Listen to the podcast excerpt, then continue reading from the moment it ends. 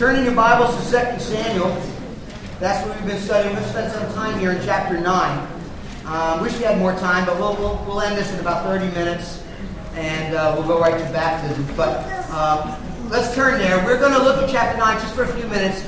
And spend some time looking at this truly glorious chapter. This portrayal, this picture of the grace and the love and the mercy of God.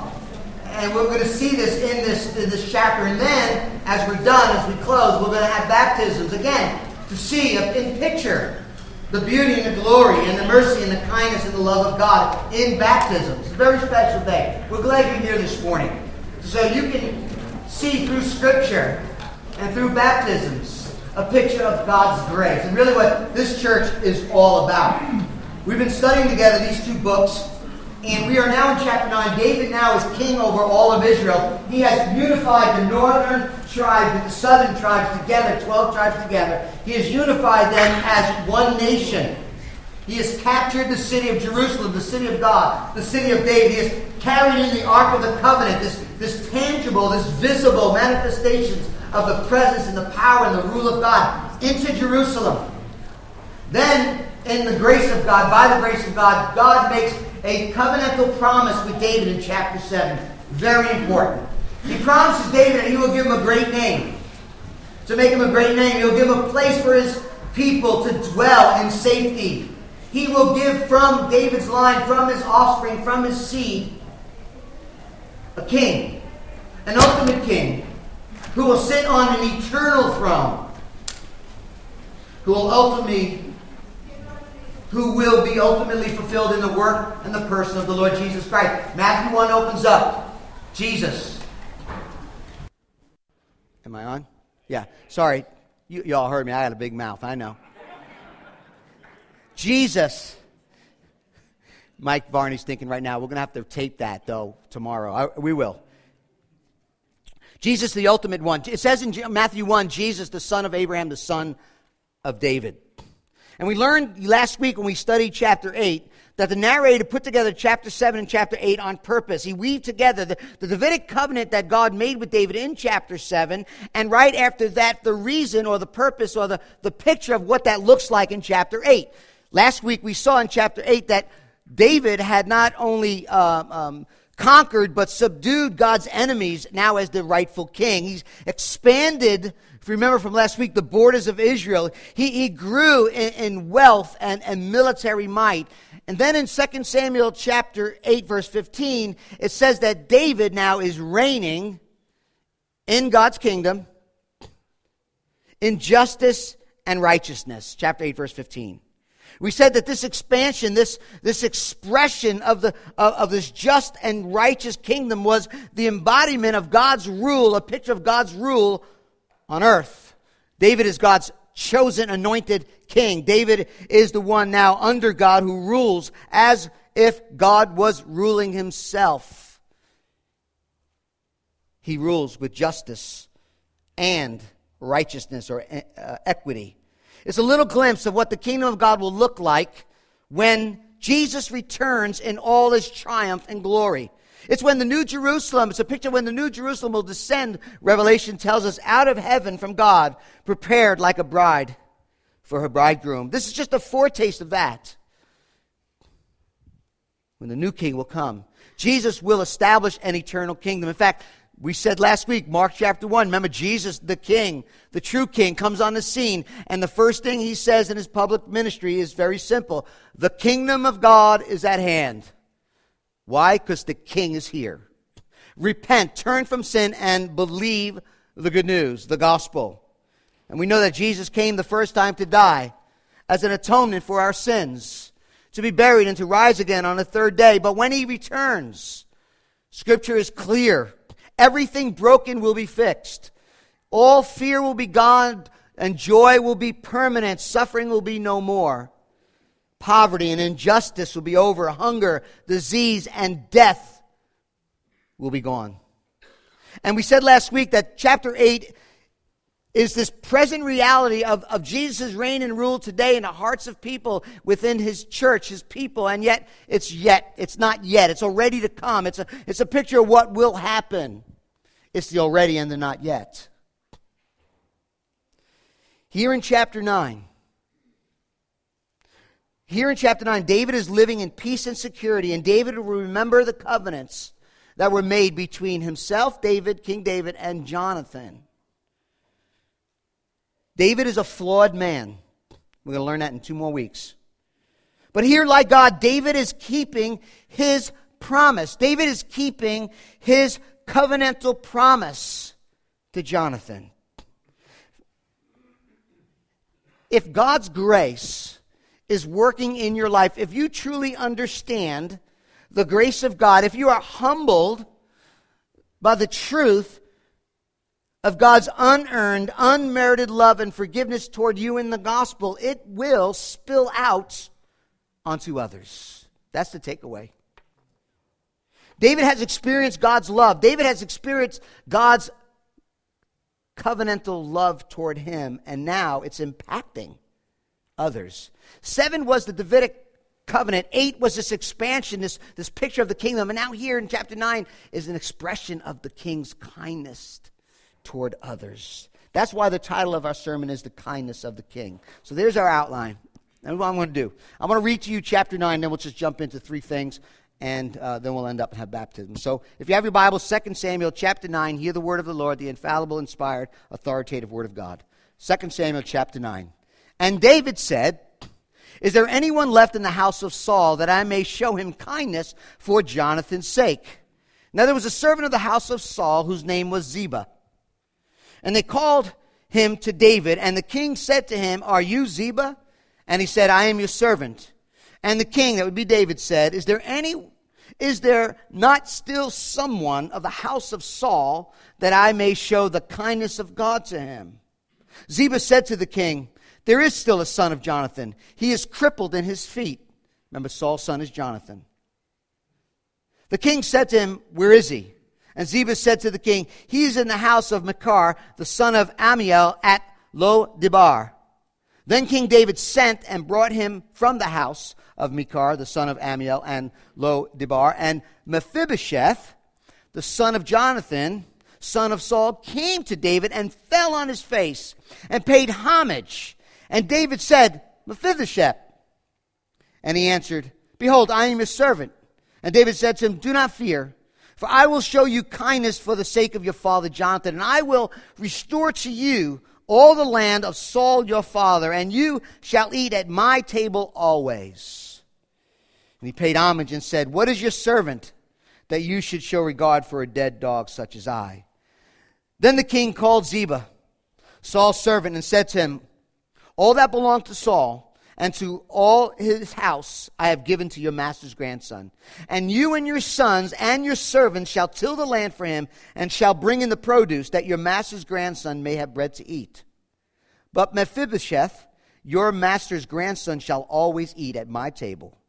Now Ziba had 15 sons and 20 servants. Then Ziba said to the king, "Accordingly to all that my lord the king commands his servant, so will your servant do." So Mephibosheth ate at David's table like one of the king's sons. And Mephibosheth had a young son, whose name is Micah. And all who lived in Ziba's house became Mephibosheth's servants. So Mephibosheth, I say that a couple times, lived in Jerusalem, for he ate always at the king's table. Now he was lame in both feet. May God add a blessing to the reading of his word. The story opens with David inquiring, Is there anyone left in the house of King Saul so that I can show kindness for Jonathan's sake? Is there anyone left? Now, in order to understand what's going to happen, let me just say something to you. In this chapter, in verses 1, 3, and 7, we actually have the word kindness. Now, I don't know why the ESV I'm reading from, I'm not sure what your translation you have, but I don't know why the ESV translated that Hebrew word kindness, because most of the time when that Hebrew word is translated, it is translated steadfast love. Except here, I don't know why. There's no real reason for it, I don't think. The word steadfast love should be familiar to you if you've been here for a little while, because we've been studying the Old Testament. It is the Hebrew word chesed. Okay? It's very important that you understand that word. It means steadfast love. It is not just love of loyal love. It's a faithful love. It's a love that keeps a promise. It's not just kindness, but dependable kindness, not simply affection, but affection that has committed itself. It's a word that God used for himself. In Exodus 34, when Moses is going back up to the mountain to get a fresh set of tablets, he asks the Lord, show yourself to me. And God reveals his name to Moses. And he says in chapter 34 of Exodus, the Lord, a God merciful and gracious, slow to anger and abounding in chesed, steadfast love. And the reason this love, this unmerited love, this committal love, this loyal love and grace is desperately needed, the reason David is showing this chesed is because we find Mephibosheth in a terrible place.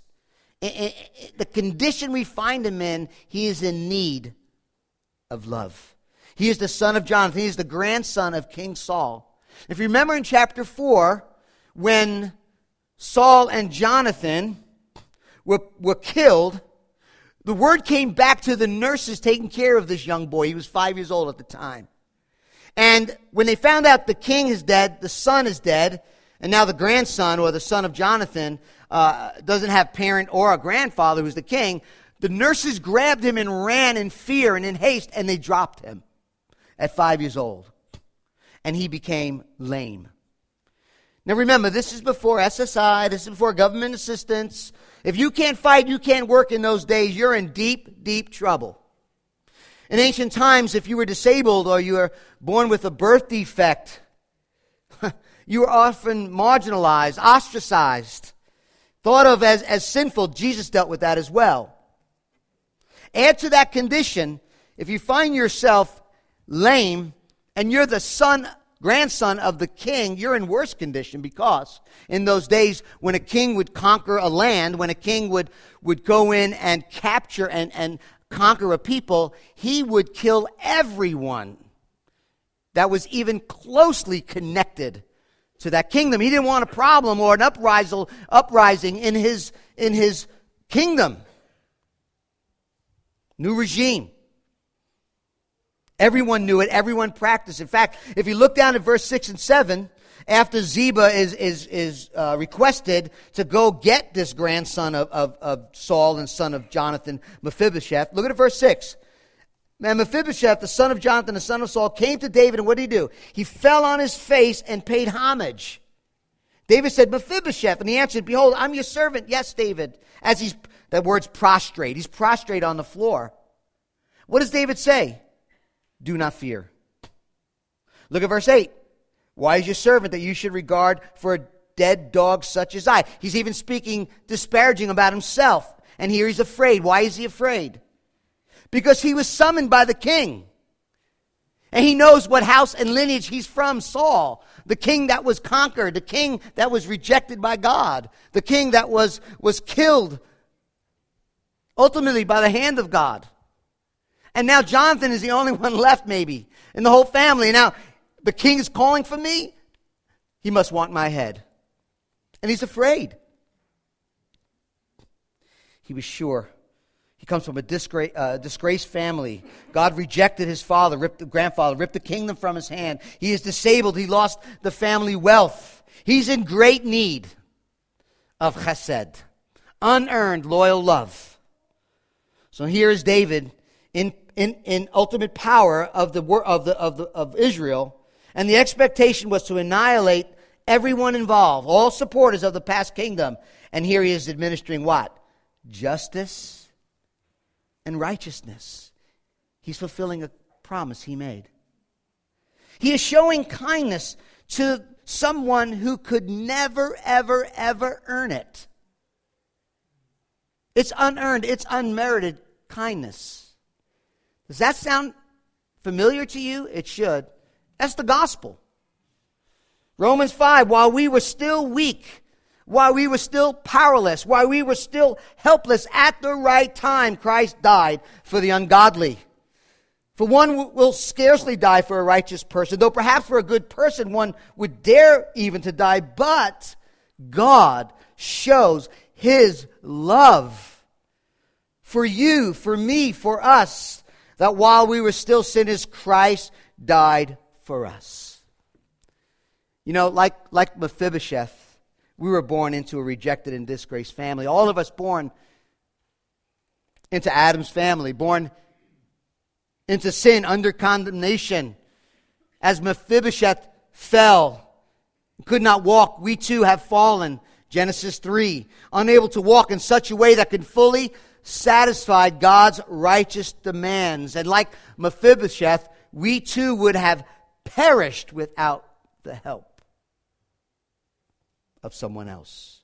And just like David, who makes the first move, just like David, who acts out of loving kindness, who calls this lame boy to himself, and just like David, who takes him into his family, just like David, who speaks peace and protection and provides from him, that's exactly what God does for us in the gospel.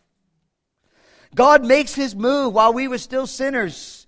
He acts toward love. He acts and loves us while we were still in our sin. He calls us out of darkness. He adopts us into his family. He provides what we need to escape eternal hell. Paul would say this to Titus, for we, Paul included, the apostle included, for we were once foolish and disobedient, led astray, slaves to passions and pleasures, passing our days in malice and envy. But when the goodness, listen, but when the goodness and loving kindness, there's our word, of God our Savior appeared, he saved us, not because of works done by us in righteousness, nothing you could do, but according to his own mercy, the washing of regeneration, the renewal of the Holy Spirit, that rebirth, whom he poured out on us richly through who? Jesus Christ our Savior, so that being justified, being made right, is by grace alone. And now we are, Paul says, heirs, children, according to the hope of eternal life. God has been kind and gracious to us. God has shown us much loving kindness. In the gospel, we were powerless, yet Christ came. But there's more. Look at verse 3. Now you see the motive or the reason for this chesed love to Jonathan. Verse 3, and the king said, is there not still someone in the house of Saul that I might show the kindness of what? Of God. Show the kindness of God. So you see what David is doing? He's remembering. David is remembering back in 1 Samuel chapter 20. David is returning back to his homeland where King Saul was after Saul was trying to kill him on I don't know how many times, multiple times. Jonathan sees the writing on the wall. And Jonathan, he sees the writing on the wall and seeks a covenant with David that someday, he says to David, 1 Samuel 20, someday when you're king, Jonathan talking to David, Saul is still king, someday when you're king, enter into this covenant with me. This is what he says. Jonathan says to David, do not cut off your steadfast love. David, you're going to be king. My father Saul will no longer be king. Someday you're going to be king. I believe what God has declared. When you are, do not cut off your steadfast love from my dynasty, from my house, from my lineage forever. Don't do it, David. When the Lord cuts off every one of the enemies of David from the face of the earth, David, you're going to reign and rule. God's going to destroy your enemies, but please remember the steadfast love. Show it to my family. David is keeping that promise. David is keeping his covenantal promise. The oath he swore to Jonathan, but also look, he is giving him the chesed that he's received from God, the grace of God. See what it says? The kindness of God to him. I want to show you God's kindness to you. What did Jesus say? Love your enemies, do good to those who harm you. Be merciful even as your Father is merciful. Paul's expectations in his church plan in Colossae Paul's expectation for those who receive the grace of God, who know the loving kindness of God, what are they to do? He says in chapter 3, put on, because of the gospel, put on, as God's chosen ones, holy and beloved, put on compassionate hearts. Kindness. Put on humility and meekness and patience and forgiving each other, just as the Lord has forgiven you. You too must forgive others. You see what he's saying? Now, all of us, I'll speak for myself. I have lots of room to grow in those areas, okay? Maybe you don't, but then you'd be lying, so you got to work on that. But it's still the evidences of grace.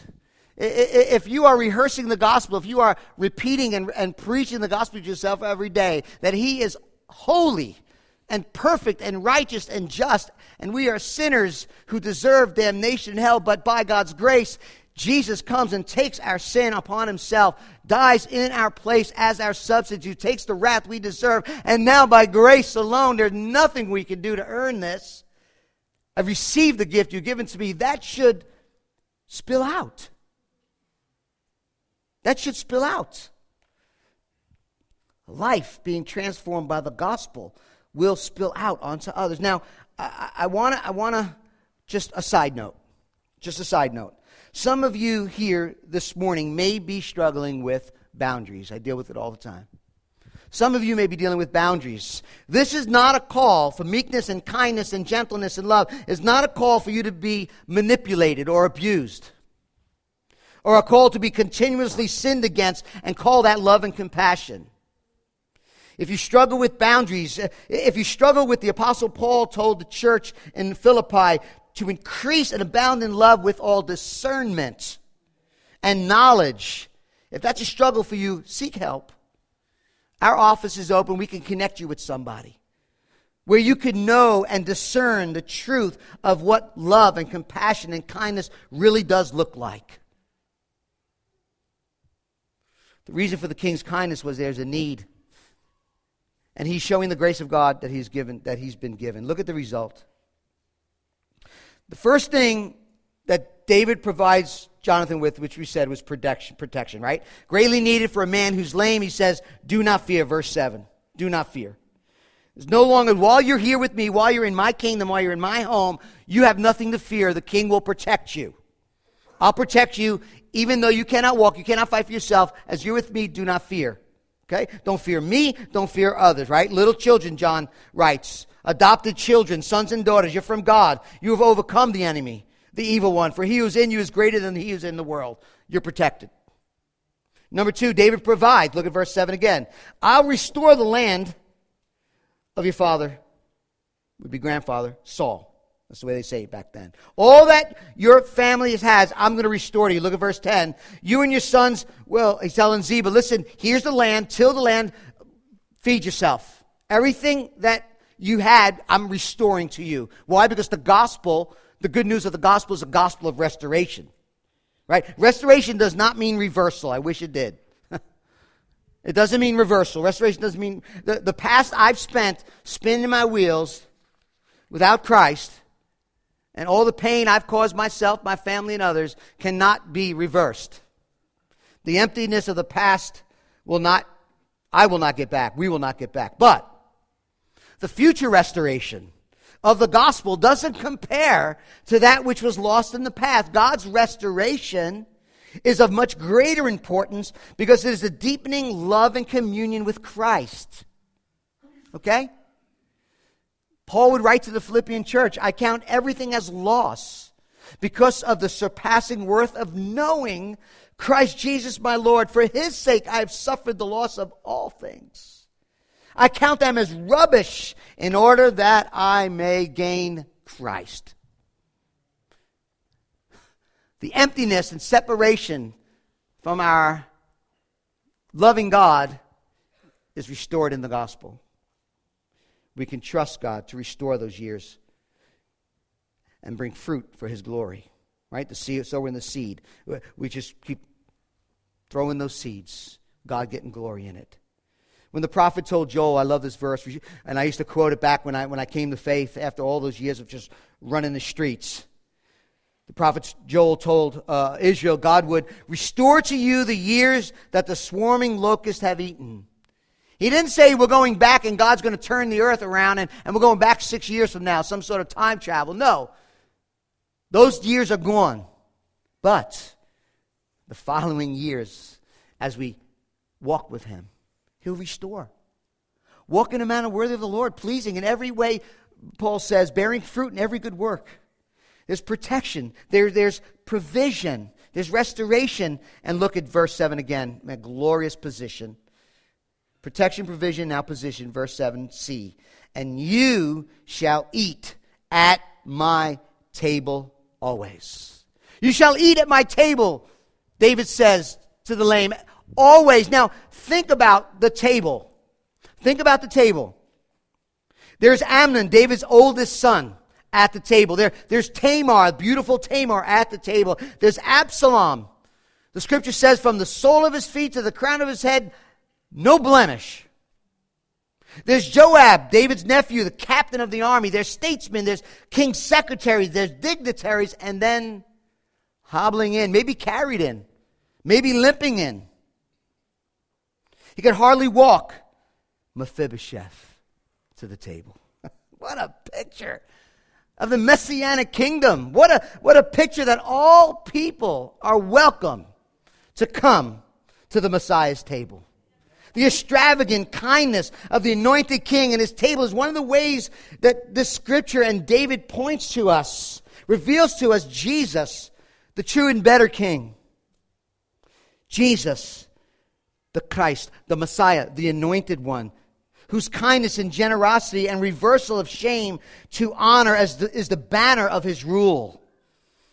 All are invited to come, Jew, Gentile, lame, poor, outcast. Luke 14, Jesus says, call the lame and the weak to come to the banquet of God, to the great banquet of God. And let me tell you, family, everyone spiritually is just like Mephibosheth. Whatever race, whatever culture, whatever class, whatever profession, if it weren't for the grace of God, if not for the wrath-absorbing substitutionary sacrifice of Jesus, we would be enemies of God. But now, we're sitting at the king's table because of the true King of Kings' act of kindness and love, giving his own life for ours. We're washed in the blood, and now we share in the banquet of Jesus forever. And in the consummation of the ages, Revelation 19, the Apostle John tells us, blessed are those who are invited to the marriage supper of the Lamb. The result. Look at the response. I want you to see something. I want to point this out to you. Look with me again. It is the heart of the narrative.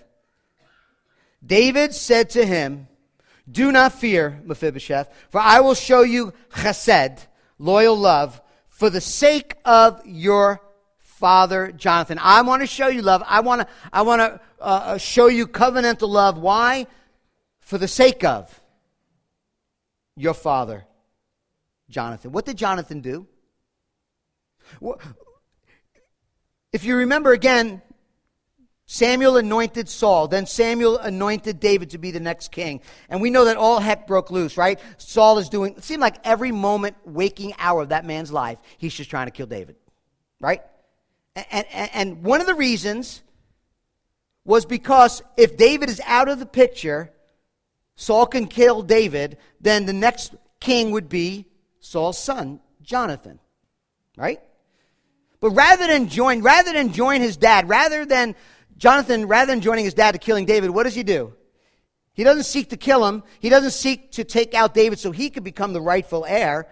They become friends, covenantal friends. And in 1 Samuel 18, 19, and 20, they make covenants together. And here's the thing I want you to see. Jonathan swears with an oath to protect David from his father. I will protect you, even though I'm trying to honor my dad over here, and he does. But what does he do? He protects David from the murderous threats of Saul. He protects David. And eventually we know Saul and Jonathan die. Both of them are killed. Jonathan makes his promise. David's still alive. But Jonathan and his father Saul are killed on Mount Gilboa. Now, I want you to see this. David had a friend who loved him covenantally, who puts himself in harm's way to rescue David out of harm's way, who lost his throne so David could ascend to the throne. If you remember, what does he do? He takes off his sword. Jonathan makes his covenant to protect David, and what does he do? He takes off his sword, he takes off his robe, takes off his sword, and gives it to David. I recognize God's anointing on you. He lost his throne so David could ascend to the throne. David had a friend who lost an earthly throne to save him, and we have a friend who lost a heavenly throne to save us. David had a friend who died on Mount Gilboa for him. We have a friend who died on Mount Calvary for us. Jesus actually says, "No longer I will call you servants, instead I call you friends, for greater love has no one than this, that he laid down his life for his friends." Do you see the gospel? Do you see this gospel of substitution? Do you see this gospel of imputation? Mephibosheth doesn't deserve all of this. All of this is given to him because of Jonathan. Jonathan's work is imputed, credited to Mephibosheth, and he's brought into the king's presence, into the king's table. You and I don't deserve his love. But for the sake of what Christ has done for us, his righteousness is imputed to us.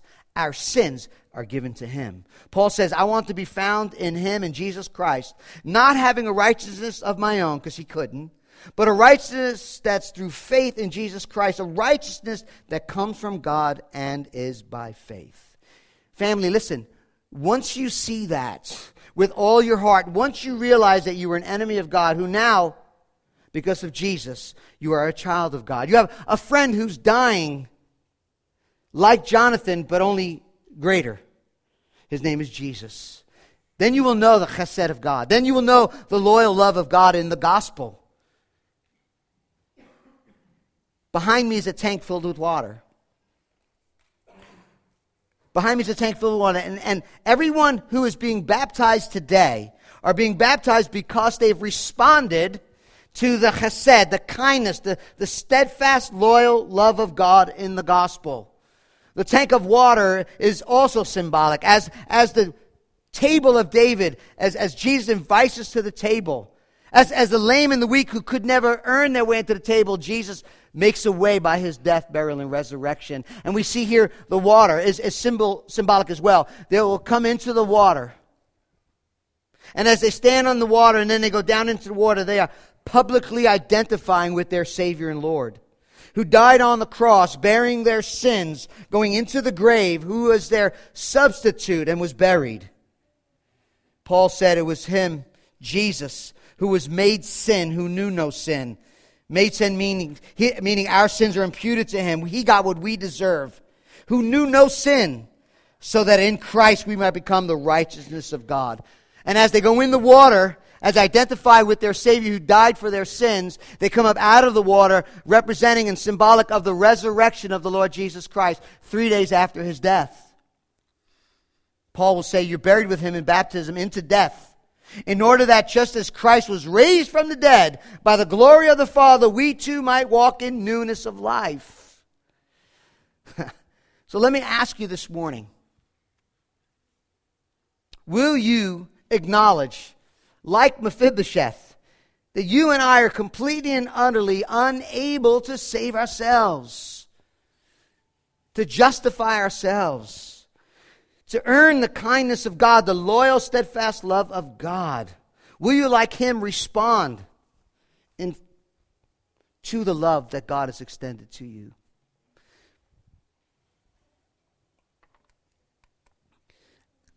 The band's going to come up. Everyone else sit. Band, come on up. We are all dead in our sins, unable to respond. Yet God in his loving kindness for us gave us his son. His son died in our place as our substitute, bearing what we deserve on himself. Our sins were imputed to him and his righteousness imputed to us. And now we can be reconciled to God. That's what this baptism is about. That's what this story is about. So we're going to sing. And if you've never trusted Jesus Christ as Lord and Savior of your life, this morning is the morning to do so. And just acknowledge, I'm a sinner. I can't earn my way to God's love, but God has shown me his love in Jesus Christ. And because of Jesus Christ, I can be reconciled. I can be made right with God. And I got to respond by turning from my sin and trusting Jesus as Lord and Savior.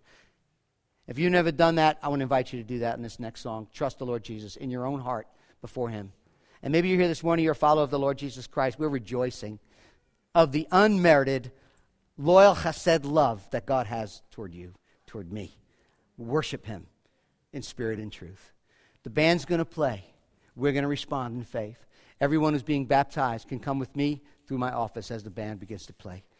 Father, thank you for the love that you've shown to us. Father, thank you for the kindness and mercy that you showed us in the gospel. If not for you, Lord, we would be paralyzed. We would be flat on our back. We would be dead in our sins, but you have made us alive. Because of Jesus Christ, help us to respond in faith, trusting him alone, for the forgiveness of our sins, we pray in Jesus' name. Amen.